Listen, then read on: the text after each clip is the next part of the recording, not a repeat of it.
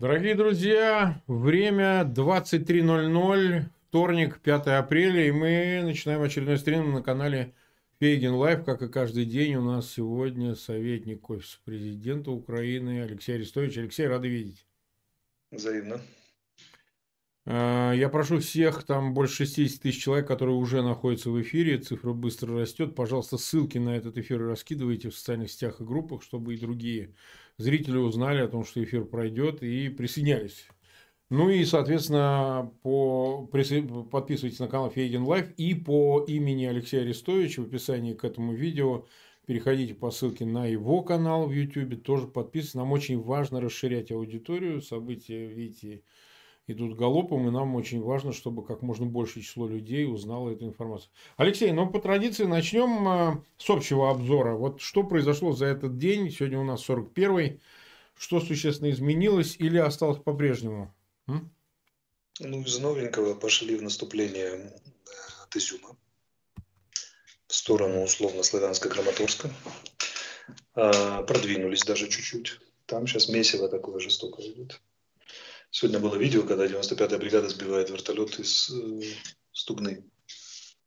Да, и этот самый, и вот это как раз там, кто проверил.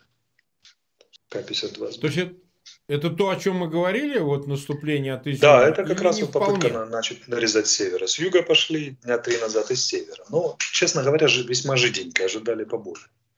Но двигаются, как ни крути. А с юга это где происходит? Юга это угледар Маринка, вот эта линия, да, они пытаются двигаться вверх. Да. А, а что происходит вокруг Херсона, например? Вокруг Херсона некоторые безответственные люди сообщили, что идут бои уже в непосредственной близости от города. Это не так. Ну, просто не надо так рано было сообщать. Как бы, ну, с другой стороны, чего уж там идут и идут. А, ну понятно. То есть бои э, имеется в виду, что ВСУ приблизилось, собственно говоря. Ну, 20 не 20, но близко, скажем так. Близко. Близко. Так, хорошо. Тогда вопрос следующий. Тут меня заваливают вопросами относительно а, того, что в акватории, видимо, Одессы что-то происходит, какие-то корабли подбивают. Есть что-то, какая-то информация? Да, фрегат, типа, ну, за, за вчера это было. Вчера я не успел сказать, потому что ждал подтверждения. Да. Значит, у нас два, два выдающихся события было. Первое, влупили и повредили командно-летающий пункт Ил-22. А мы по радиоперехвату слышали, что разгерметизация, пожар, экстренная посадка, где-то он там сел. А второе, это фрегат типа Эссен, типа адмирала Эссена влупили акватории, ну так, в, на, на траверзе Одессы, скажем. Угу. то есть такая морская воздушная цель жирная попали под раздачу. Он, конечно, не утонул, но повреждения были серьезные. Так. Дальше я уж... Серьезно это потому, что об этом написали на российских а. военных морских форумах. Еще из э, разного было вот что. Значит, э, какая-то якобы фейк, не фейк, подтвердили, опровергли информация о каких-то захваченных в районе Азова, то ли сдавшихся, то ли захваченных а, каком-то количестве э, ВСУ значит, то ли десантник, то ли кого-то. Это правда, неправда. Алексей? Алексей.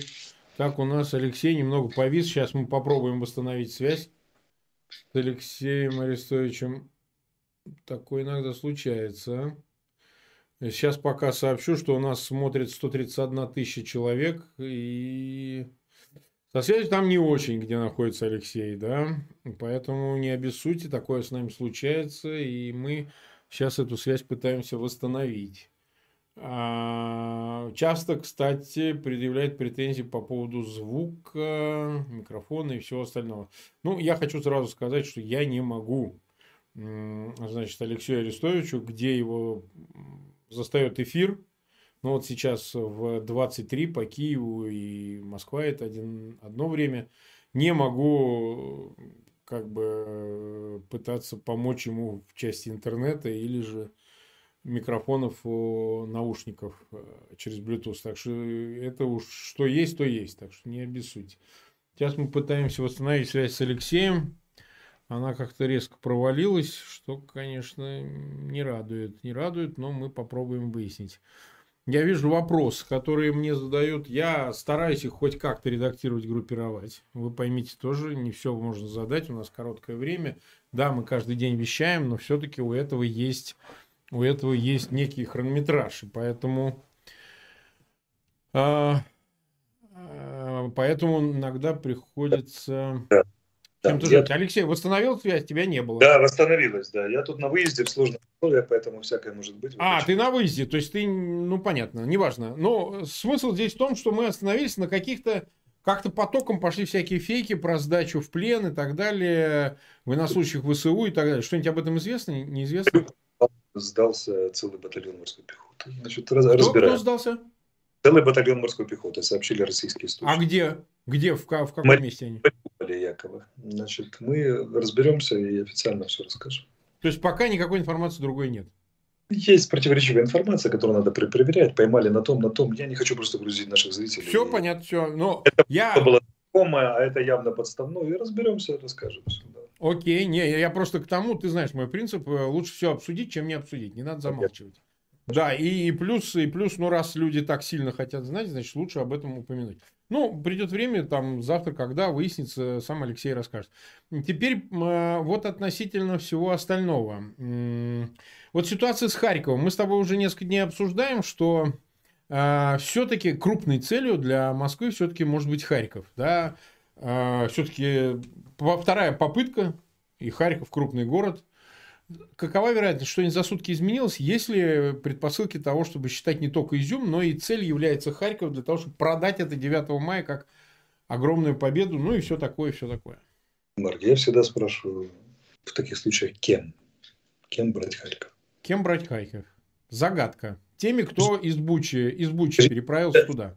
Активные люди, которые вот все время, как у нас в Украине есть такой жанр, да. значит, он звучит так. Обязательно вылазит, вылазит какой-нибудь суровый просоленный мужик или интеллектуальная дама и, значит, заявляет следующее. Хватит слушать этот бархатный бред. Да-да-да-да-да. Он вам врет. И понимаю, что сейчас добегут комментарии насуют, а, говорит примерно следующее. Он говорит полуправду, оптимистичную. Но суровая правда войны такова.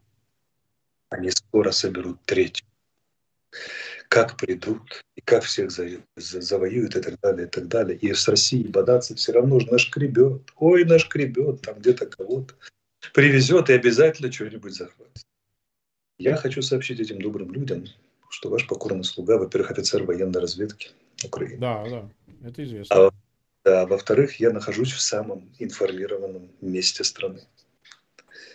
Так напоминаю, не вы там по своим, блядь, прости господи, местам. Mm. Да. А я нахожусь в самом информированном месте страны.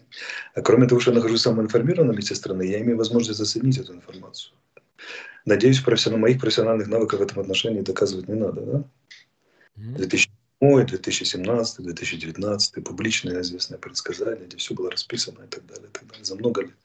Наши с тобой бесконечные отсюда и прочее. прочее. Так вот я вам официально как один из самых информированных людей в Украине. И человек еще не просто информирован, а способен оценить эту информацию. Брать Харьков нечего. Не можно решить задачу захвата Харькова. Потому что, как вам деликатно сказать, Харьков сейчас готов к обороне намного лучше, чем когда его пытались захватить огромное количество элитных российских частей и не захватили. То есть теперь, когда Харьков в сто раз лучше готов к обороне, имеет практически боевой опыт, знает слабые и сильные места свои и так далее, и так далее, и когда нет давления от Сум, Киева и Чернигова, мы э, с угрозой обойти слева, справа и так далее, и так далее, мы считаем, что враг захватит Харьков. Но это просто будет какая-то страшная третья волна, которая неизвестно откуда нашкребут, стреляющиеся от невозможности завести технику командиры российских танков. Я могу сказать, что будет с Харьковом. Харьков до сих пор обстреливают. Угу. Будут обстреливать. Основная угроза Харькову с направления Валуйки-Купинск. По одной простой причине. Там железнодорожная ветка. И есть очень много людей, которым я рисовал, как будет захват Украины непосредственно перед уже угу. захватом. И я говорю, что война будет развиваться вдоль железнодорожных узлов и веток. У нас в эфире об этом звучало. Октября в эфире это говорил, даже, я не знаю, присылал, по-моему, тебе карту, да, со стрелками. Да, так и было. Напротив Купинска еще до войны становились в Алуйках э, Таманская Кантемировская Большая часть наземной российской. Не, Валуйки узел э, э, железнодорожный, Купинск это огромный железнодорожный узел, там и гражданскую, и во Вторую мировую были войны и так далее. Значит, они используют и оттуда спускаются южнее на Изюм, чтобы наступать. Части, которые вышли с Киевщины, невозможно бросить в бой раньше, чем через неделю при крайне успешных и ускоренных способах восстановления боеспособности, которых у Российской Федерации нет настоящий момент. Не, приз... не могут призвать резервистов соответствующих специальностей, наполнить, не могут дать полноценный отдых, они же поля выводятся в голые поля, без палаток, без ничего и так далее. Не могут починить, ремонтной мощности не хватает, чтобы починить э, вооружение, военную технику. Пополнить боеприпасы они не могут после удивительных событий под Белгородом. И боеприпасы надо везти издалека. Топлива не хватает. Поэтому от изюма наступает жуткая сборная солянка которая может наступать только потому, что, как это, работает сильная сторона Красной Армии. Мне пофиг, в каком мы состоянии, пошли вперед. Ну, так как, с другой стороны, и результаты такие же, правильно? Угу войска получают второй, третий раз, там сборная солянка не справляется, вертолеты зависают, их сбивают из противотанковых ракетных комплексов. Харьков будут обстреливать, безусловно, как всю Украину до конца войны, ракетными комплексами. И артиллерия будет э, обстреливать со стороны Купинска, условно говоря, с севера, с севера и северо-востока. Харьков могут попытаться атаковать, потому что российские генералы в исполнении приказа Путина, если есть приказ брать Харьков, будут пытаться его брать. Но взять Харьков – это нерешаемая военная задача. Поэтому им там наступит в очередной раз. Харьков, конечно, переживет снова штурмы, снова, снова там обстрелы и пятое, десятое. Может, активная фаза какая-то борьбы, будет э, налет авиации. Но авиация будет сбиваться, артиллерия будет подавляться. Наши войска точно так же, как ходили, будут ходить в контратаки и в конце концов снимут. Я могу себе представить попытку взять Харьков, но взятый Харьков я не могу себе представить ни при каких обстоятельствах. Поэтому Помню. тут уже вопрос, как харьковчанам решать, среди которых море моих родственников и друзей решать, оставаться им там или нет. Как бы, да? Это уже такое. Это каждый решается. Украина свободная страна свободных людей. Но, как его, но а, то, что его возьмут, это просто даже не обсуждается. Угу. Не, ну на самом деле просто это важно, поскольку, с одной стороны, сами харьковчане интересуются этой информацией, с другой стороны, Э, ну, все в ожидании каком-то напряженном. Я таком. выговариваю как бы не тебе, я выговариваю тем клеветникам. Да, которые... да, я риторически, да, я понимаю тоже. Которые кликушают тут, что сейчас вот будет страшная третья волна, и обязательно что-нибудь страшное случится, и все остальное. Например, да. Харьков. Харьков возьмут. Харьков, Харьков, ты где там? Да. Харьков. Нас, э, тем не менее, 182 тысячи смотрят. Э, спасибо всем, кто в позднее время, там у кого-то рабочий день и так далее, но все-таки находит возможность смотреть. Распространяйте ссылки. Вот все-таки вернемся к потерям. Вот э, с учетом сегодняшних дня, вот что можно говорить о потерях российских э, вооруженных сил, потому что, ну, еще там несколько дней назад это было что-то около, крутилось 17 тысяч, 16-17 тысяч, насколько я понимаю. Сейчас Но, существенно возросли потери, не возросли, остались такими же. Это все считать на самом деле. Это же ближние а? бои. Это сложно считать все. Сложно считать. Это ближние бои, это удары авиации, артиллерии преимущество. Главное огневое средство это артиллерия. Большинство погибших гибнет от огня артиллерии. Вот мы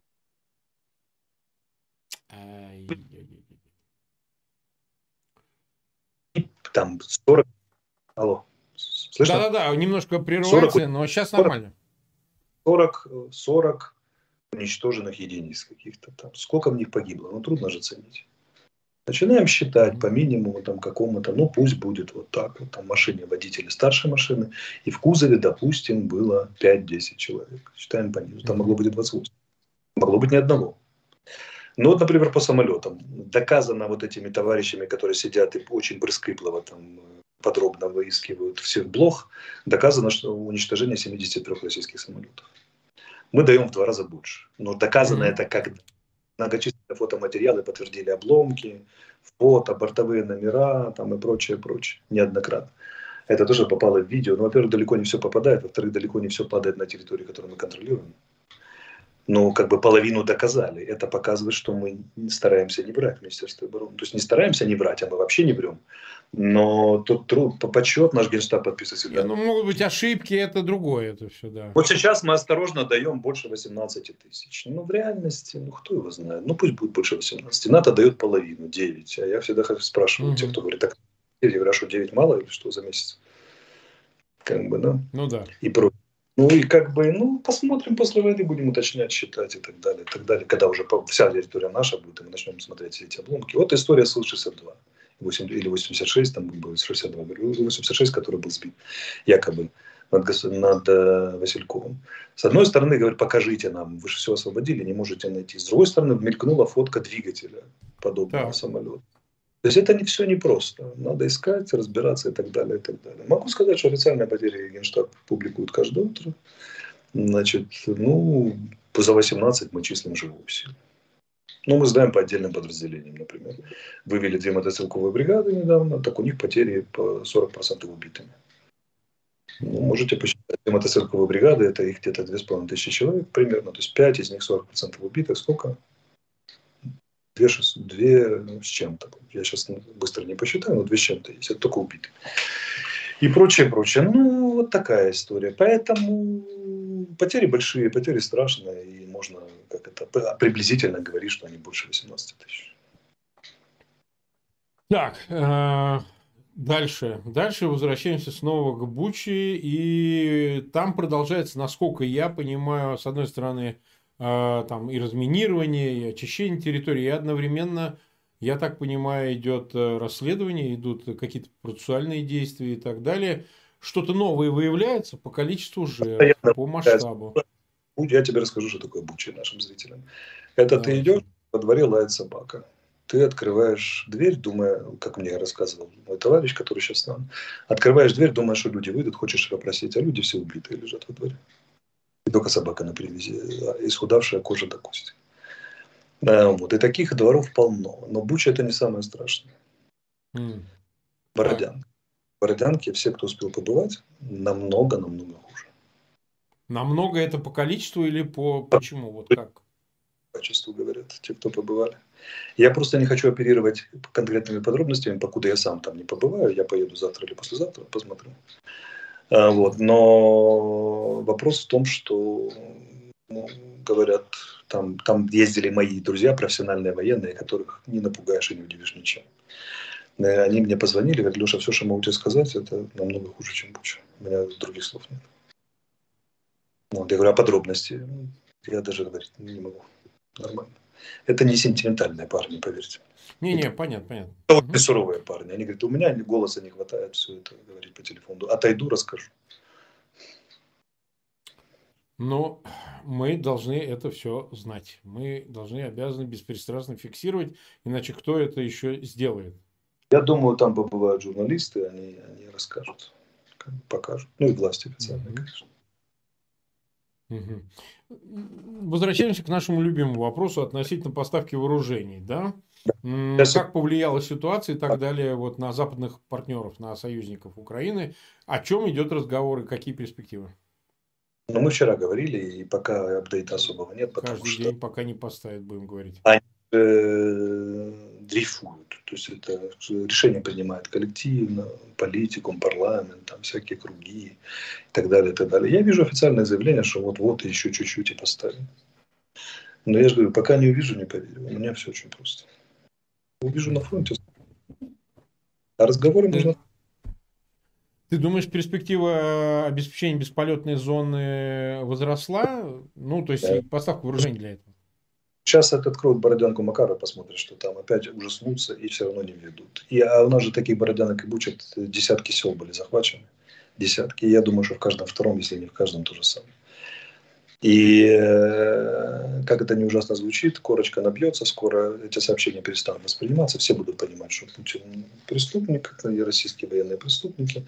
Но да, вот мы их будем наказывать через мои механизмы ООН, введение санкций, пятое, десятое, но Э, как бы я не вижу никакой перспективы закрытого неба. Что я, эта тема закрыта, как мне кажется. Что я вижу, это перспективы поставок тяжелого вооружения. Они дозреют.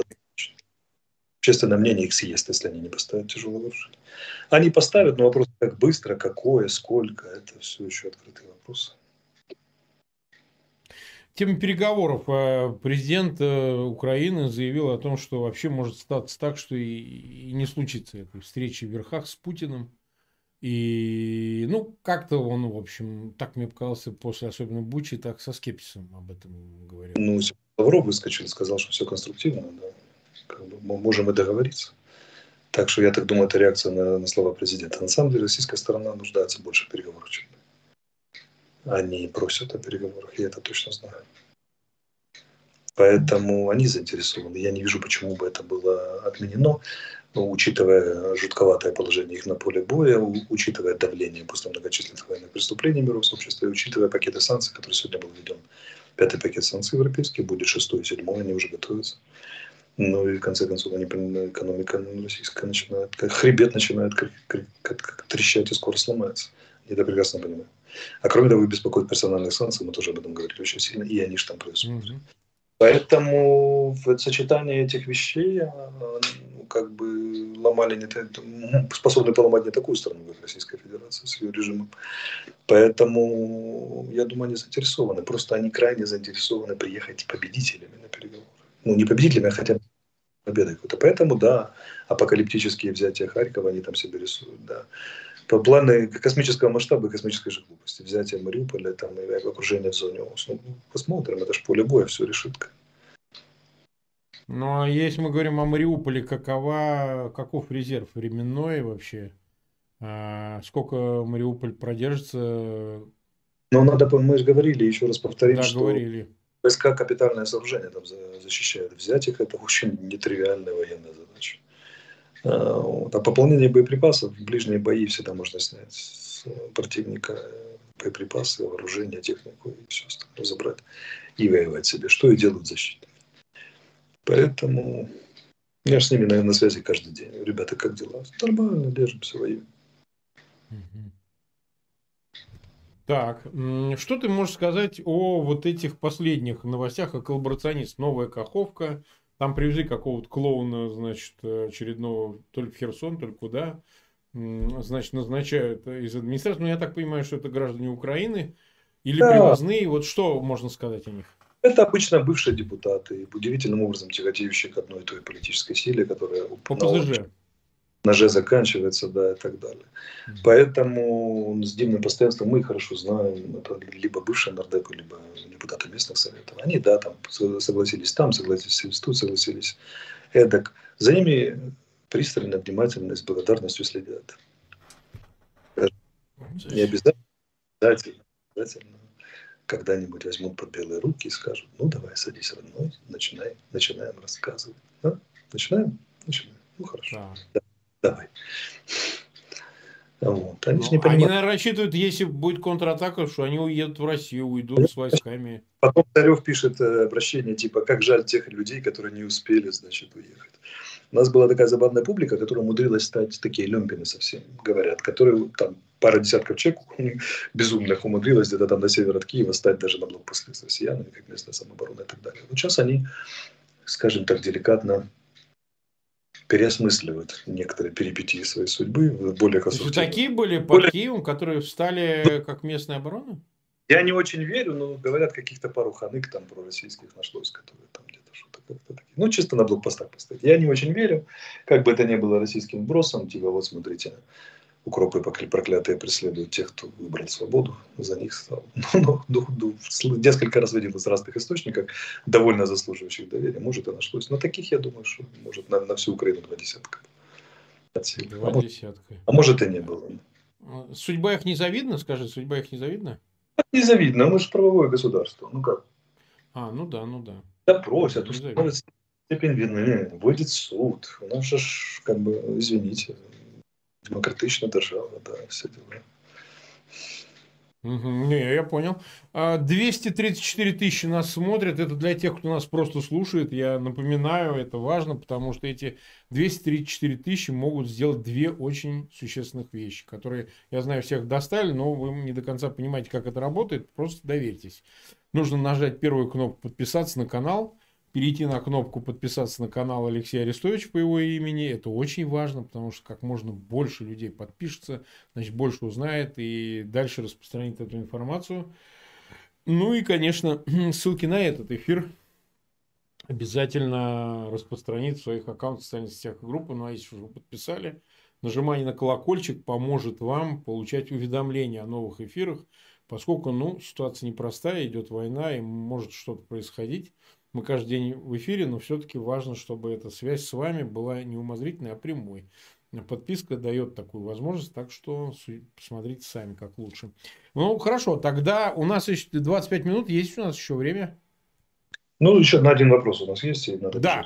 Ну, тогда, тогда ключевой, последний как бы вопрос будет. Э, ты полагаешь, что до 9 мая Скажем так, либо это все закончится, либо перейдет в позиционную фазу и не будет активных боевых действий. Или ты на такое не закладываешься? Я говорил, так и буду говорить. Сначала новой второй фазы войны будет 2-3 недели, после которой активная фаза закончится раз и навсегда. Ну как, до следующего раунда, ну, на который минимум 3 месяца понадобится, чтобы накопить. А скорее всего, в силу особенностей санкций, так и полтора-два года еще. А, вот. Э, поэтому, ну, это, если считать сегодняшнее начало наступления опять под изюмом началом, условным началом, еще две недельки максимум, три, две с половиной. Дальше позиционка. Или мирное соглашение, потому что не вытянуты, или позиционка. Ну, позиционка невыгодна крайней, она нам выгодна, мы на своей земле, у нас мы все знаем, а им снабжаться на чужой земле, где никто ненавидит, грузовики гонять за сотни километров, десятки, где, где все делают все, чтобы эти грузовики не дошли. Ну, какая перспектива? Это наше преимущество, оно, другое дело, что оно за день не реализуется, но постепенно будет реализовываться. Если они понимают перспективу и не хотят, чтобы последний солдат в женском платке переходил северную границу, это однозначно, они будут мириться. Юг, ну так вот они держались за юг, где, казалось бы, сложно наступать, где голая степи, где близко Крым. А почему-то гремит в 20 километрах от Херсона. Как же так получилось? Действительно и так далее. Поэтому, да там, говорят, в Запорожской области что-то происходит интересно. В Запорожье тоже происходит, да? Тоже интересно, просто не хотелось бы интересничать в наше время. А, нет, ну у нас же еще следующий да. раз будет завтра. Ну, ну, по мере, когда официально заявят, тогда я начну комментировать. Поэтому... Да, конечно, конечно, мы это понимаем, да. И на юге можно хорошо, оказывается, там оторваться. Поэтому посмотрим, посмотрим. Я думаю, что на переговорах мы будем диктовать условия, если у меня такое ощущение. Так, 243 почти тысячи нас смотрит, 46 тысяч поставили лайки. Спасибо всем, друзья. У нас перерыв всего-то ничего, 24 часа. Завтра мы снова встретимся с Алексеем Арестовичем. Опять вот поговорим на эти темы о войне и о передовой и о тыле. Поэтому еще раз призываю, пожалуйста, ссылки на этот эфир размещайте в своих аккаунтах в социальных сетях и группах. Подписывайтесь на наши каналы. Алексей, до завтра. Всем пока.